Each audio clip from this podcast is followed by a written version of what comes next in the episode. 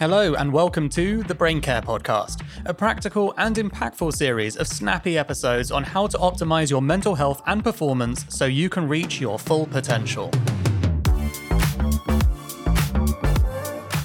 My name is Dan Murray Serter, and I'm the co founder at Heights. We make smart supplements and clever content with the world's leading experts to help you take care of your brain so it can take care of you. We're back. Ed Cunningham is back with us again. Now, if you don't remember him from our last episode where we talked about all the wonders and benefits of reading, he is the host of A Need to Read, which is a podcast all about honest and engaging book reviews. So, firstly, welcome back, Ed. Happy to have you again. Thank you very much, Dan. Happy to be here. Um, so, this episode, we want to talk a little bit more about mental health. Now, obviously, worth saying the responsible disclaimer if you're struggling with mental health yourself, do speak to an expert. Neither myself nor Ed would technically qualify as experts. We are people that speak from personal experiences, and what's right for us can be what's wrong for someone else. Who knows? So everyone has their own personal journey with it. But Ed, we're here to hear a little bit more about your story. So, how did you start caring about your mental health? What was the trigger?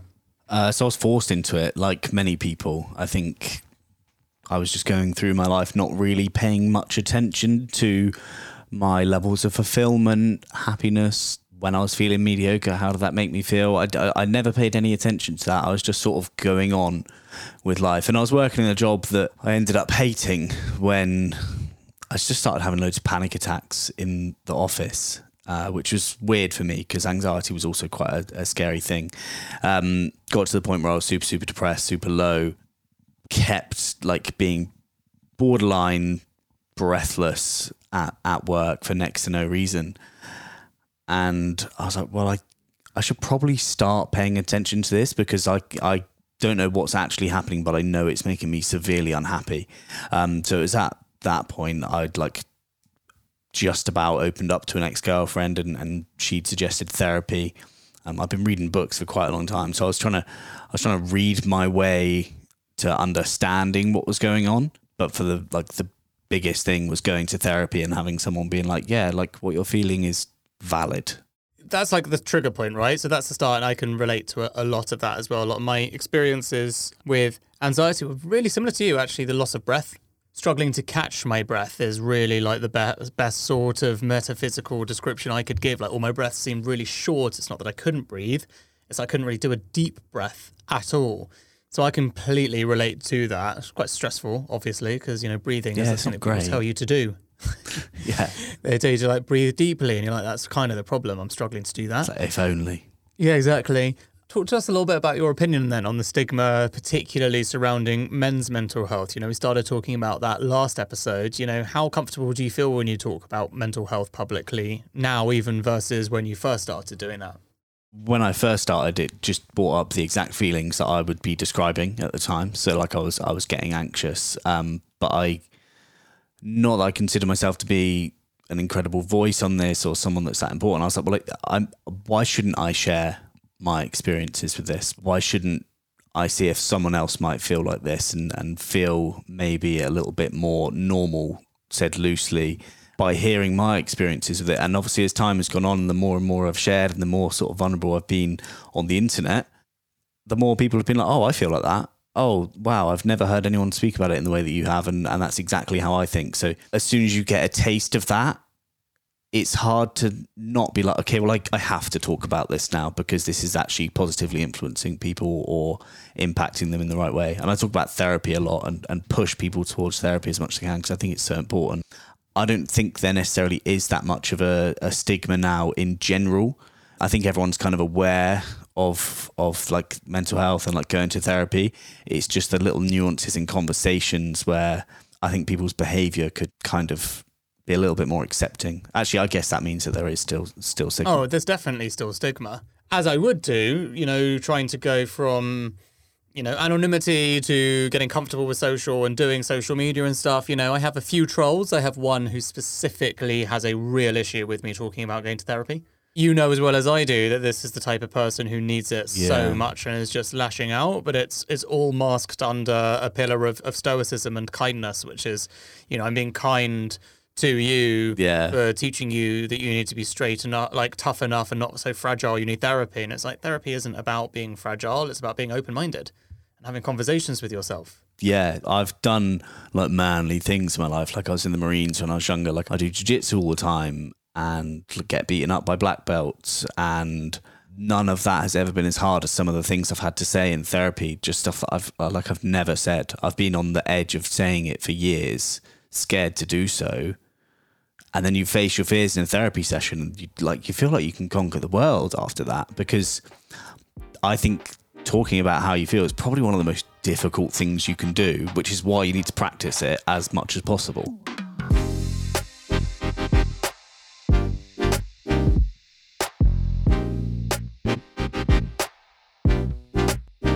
Also, the other side that doesn't get talked about a whole lot, which is, you know, what is or isn't appropriate anyway, um, at what level to dump on other people. That's why therapy is good because you're actually paying someone to listen and it's a safe and responsible environment. You know, I've been in multiple situations, often somewhere like Clubhouse, where people are using an open forum like that to dump all their mental health behaviors and issues on a whole bunch of strangers, which is really not the way to approach it, right? Just it's not always better out than in. I guess you have to have some conscious awareness of how other people are feeling and where they are in their journey too. Absolutely. I think before you share anything, if like if it's heavy, just see if someone has the capacity for it. Because if there are two like mega depressed people in a room, one's like, "Can I share this with you?" and you're like. I'm not going to be able to take that on board, I'm afraid. Um, so, like, please, can you get help from elsewhere? But then the, the lines are blurred then between like okay, everyone like reach out to someone if you feel sad, and then it's like, but does that person have the capacity to deal with it? And it's it's a real it's a real shame, and I think that maybe leads to the stigma a little bit more is people not wanting to like genuinely burden their friends who are struggling with this, and this may be just a theory, but the people who are struggling get more people trying to burden stuff on them, the more open they are about it. So the more you op- open you are about your mental health, the more people will come to you as like a lighthouse, which which can be quite draining. Yeah, uh, absolutely. Let's talk about brain care then. What does brain care mean to you?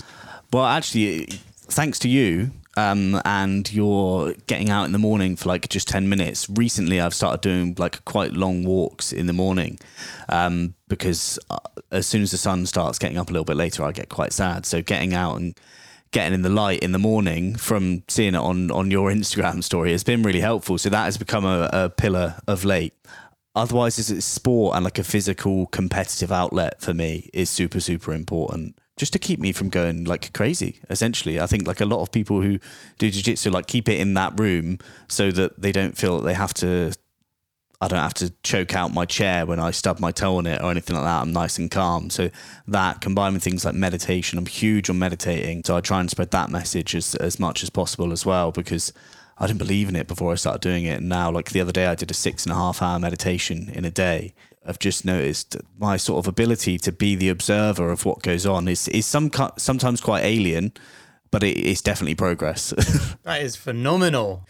I have been meditating for five plus years every single day for at least 10 minutes, bar maybe a couple of days here or there, you know, where I've just like not or forgotten and still struggle. That's kind of the issue with it, slash opportunity.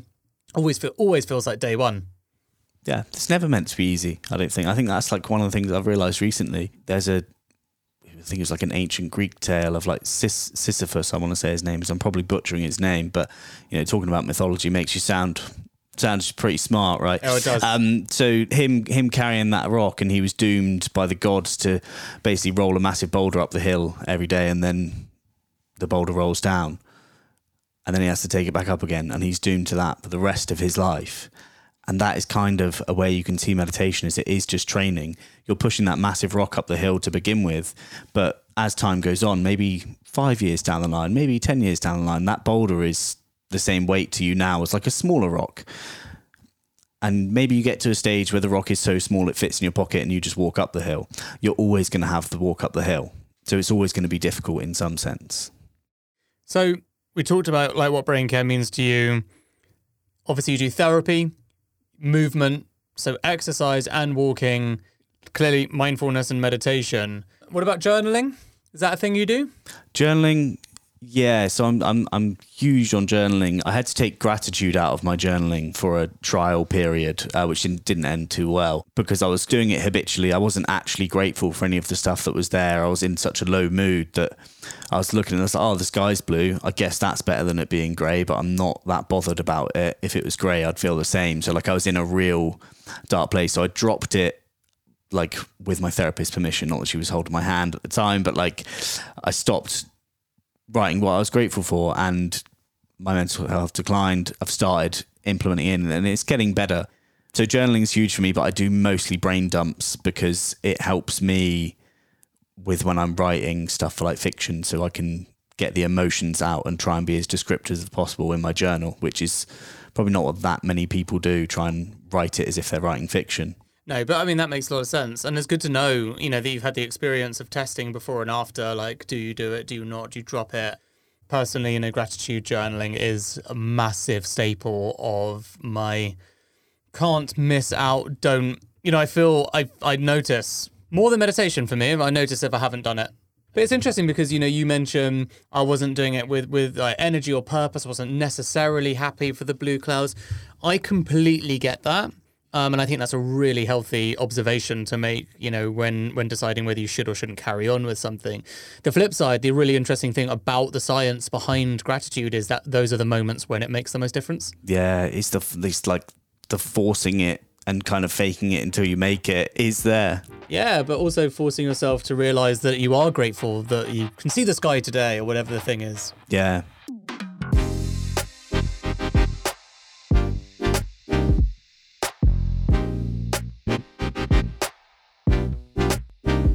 You've been on a bit of a journey with yours, so tell us your top tips for brain care or managing your mental health. If you had to pick three, Start a sport or skill based hobby, I think is one of the best things.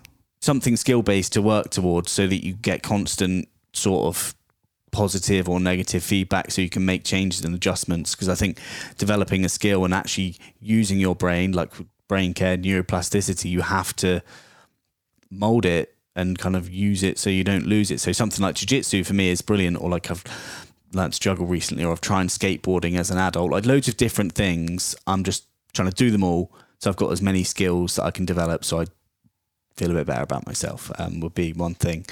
Um, reading is huge and I was bound to say that, but I'd like the amount of cortisol reduction you can get from 30 second 30 minutes of reading a novel is really similar to a slow flow yoga. So like the science is there to back up that. It can really drop your stress.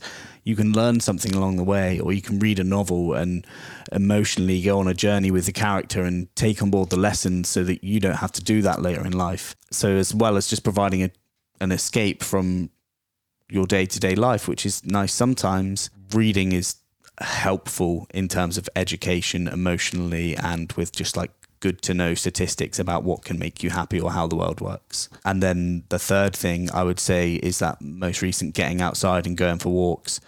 I think we are so engrossed in technology, whether it's our laptop we're working on or phone, we forget that there is a massive world out there that you can just walk in. Like I live in Clapham, Clapham Common's not amazing, but it's better to get out there and, and explore that than for me to just sit in my office all day and go mad and forget that there's this beautiful simulation outside that we get to explore.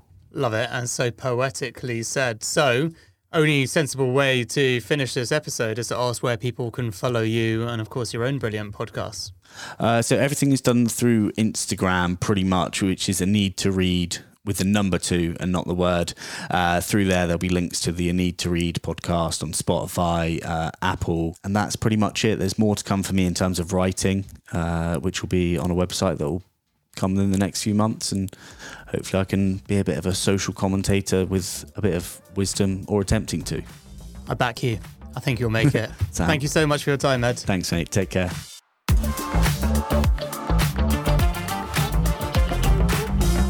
Thank you so much for listening to this episode of the Brain Care Podcast. Don't forget to leave us a review and subscribe so you don't miss any future episodes, and follow us at your heights on Instagram and Twitter for daily doses of brain care. If you want to know more about how healthy your brain is, you can head to yourheights.com forward slash brain health to get your free score from 1 to 100. See you next week.